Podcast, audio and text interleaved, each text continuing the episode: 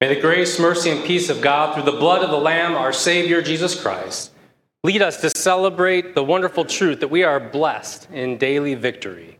Amen. You may be seated.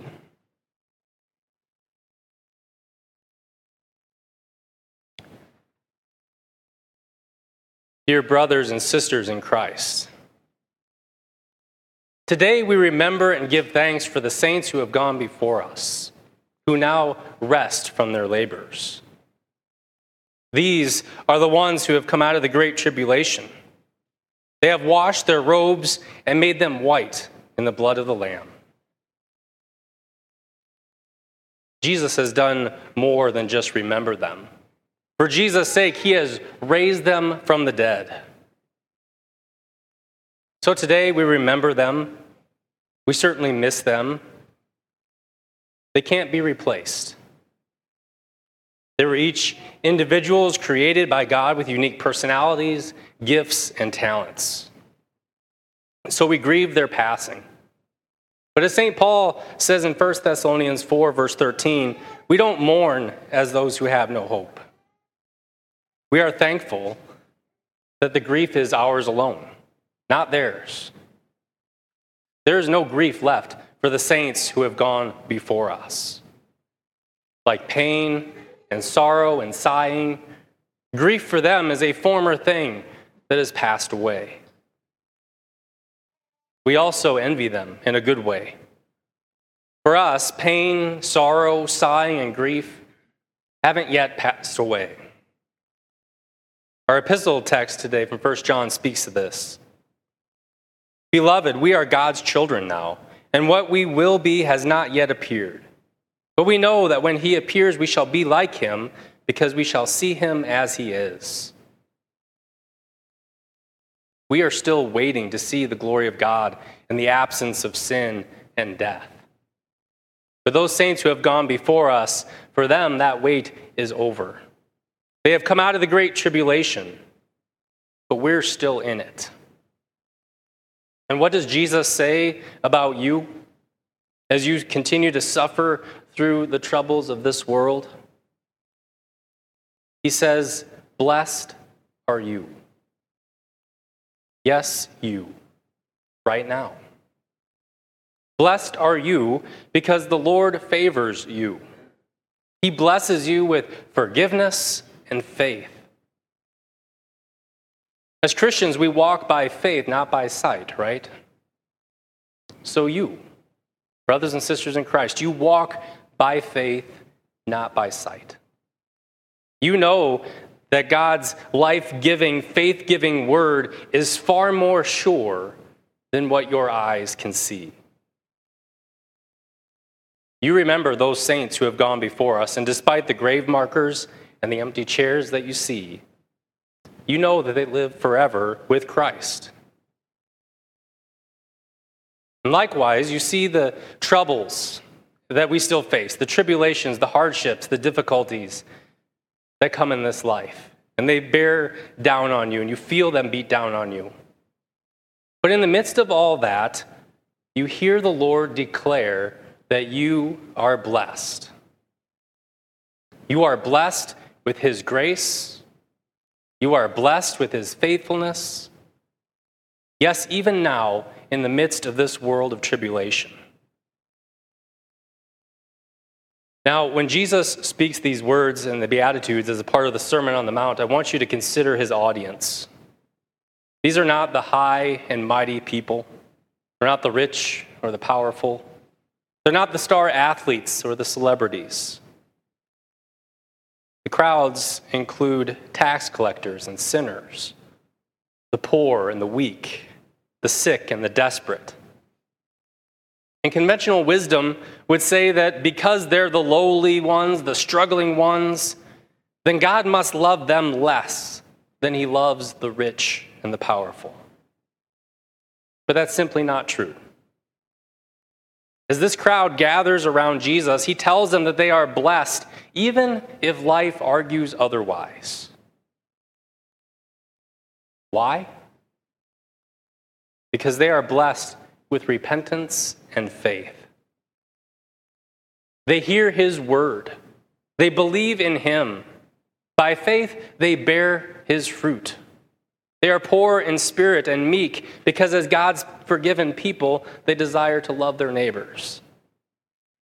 They are merciful and desire peace because the Lord has mercifully made peace with them.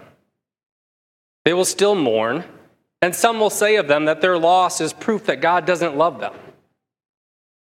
But Jesus tells them that they are blessed even as they mourn, because they will be comforted with the sure and certain hope of the resurrection.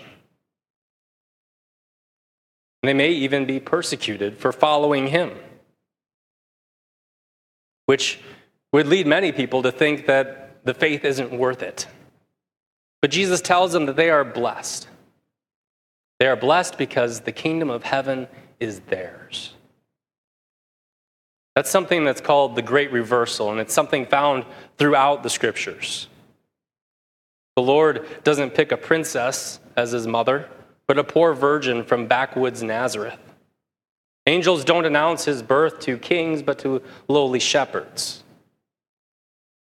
Jesus saves from sin, death, and the devil by a criminal's cross rather than by some thunderbolt of power. He has saved you. He has forgiven you. And he now says, Blessed are you. Yes, you, right now. Now, let's be honest about this. He's not saying, as soon as you buck up and start being poorer in spirit, then I'll start to reward you with the kingdom of heaven. He's not saying, as soon as you work at being meeker, then you'll get a chance at inheriting the earth. These Beatitudes are not a list of things that you have to do before God loves you and blesses you. Nor are they a list of self help bullet points to help you pull yourself up by the bootstraps and make your life better. If these Beatitudes were either of those, they wouldn't be blessings anymore. They'd be laws, more painful requirements to drag you down while you're already troubled enough. No, what Jesus is saying today is that you are blessed. Yes, you, right now. The peace of Christ is not the absence of trouble, but the presence of God within trouble. When he declares that you are blessed as his people, he's not making light of your troubles or telling you to suck it up and keep going. Whether you're a Christian or not, you're going to have trouble because you live in a time of great tribulation, a world filled with sinful people in a sinful world. But though you are troubled, you are also blessed with the Lord's presence and with his help. So, if your tribulation includes past sins that haunt you, you have the blessing of repentance and forgiveness. Without that blessing, all you have is a certain knowledge that you've offended God and that judgment day is coming. But judgment is not for you. Jesus says, I have not gone to the cross to curse you for your sin, but to bless you with forgiveness. For my sake, my Father does not hold your sins against you because I've died in your place.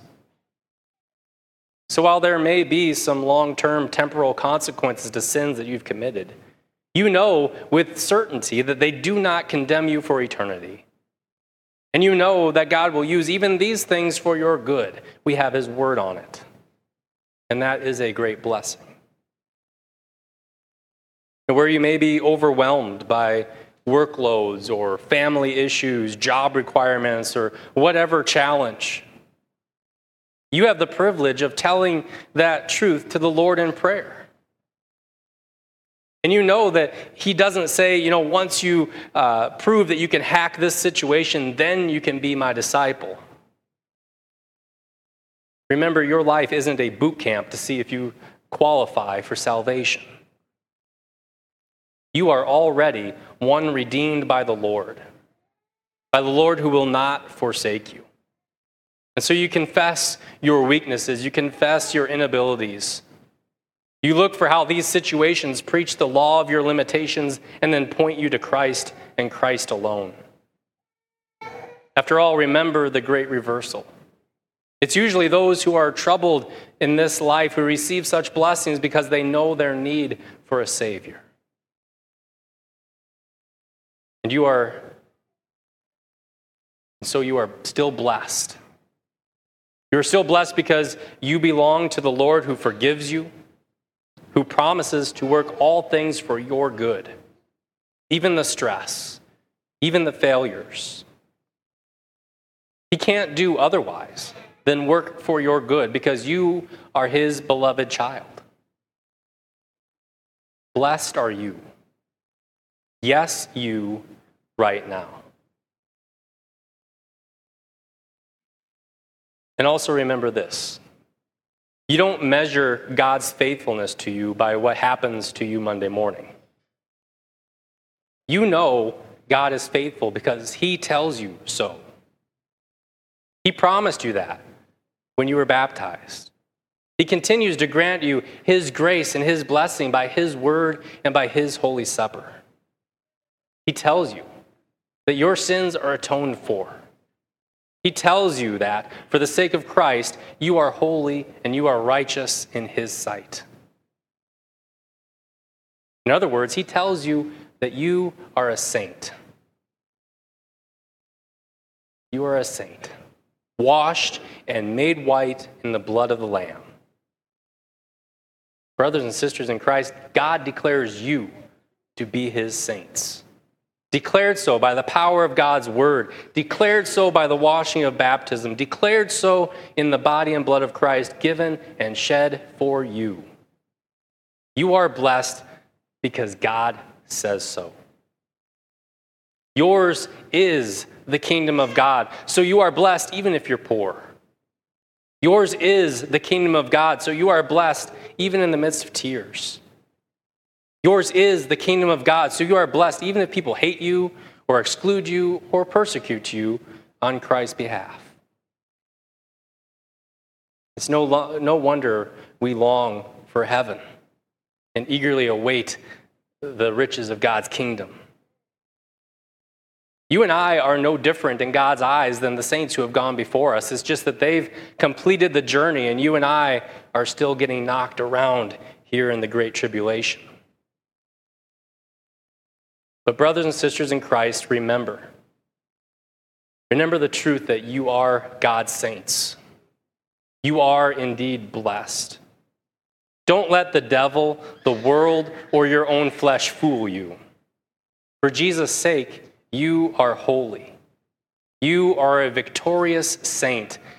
Even now, blessed are you. Amen.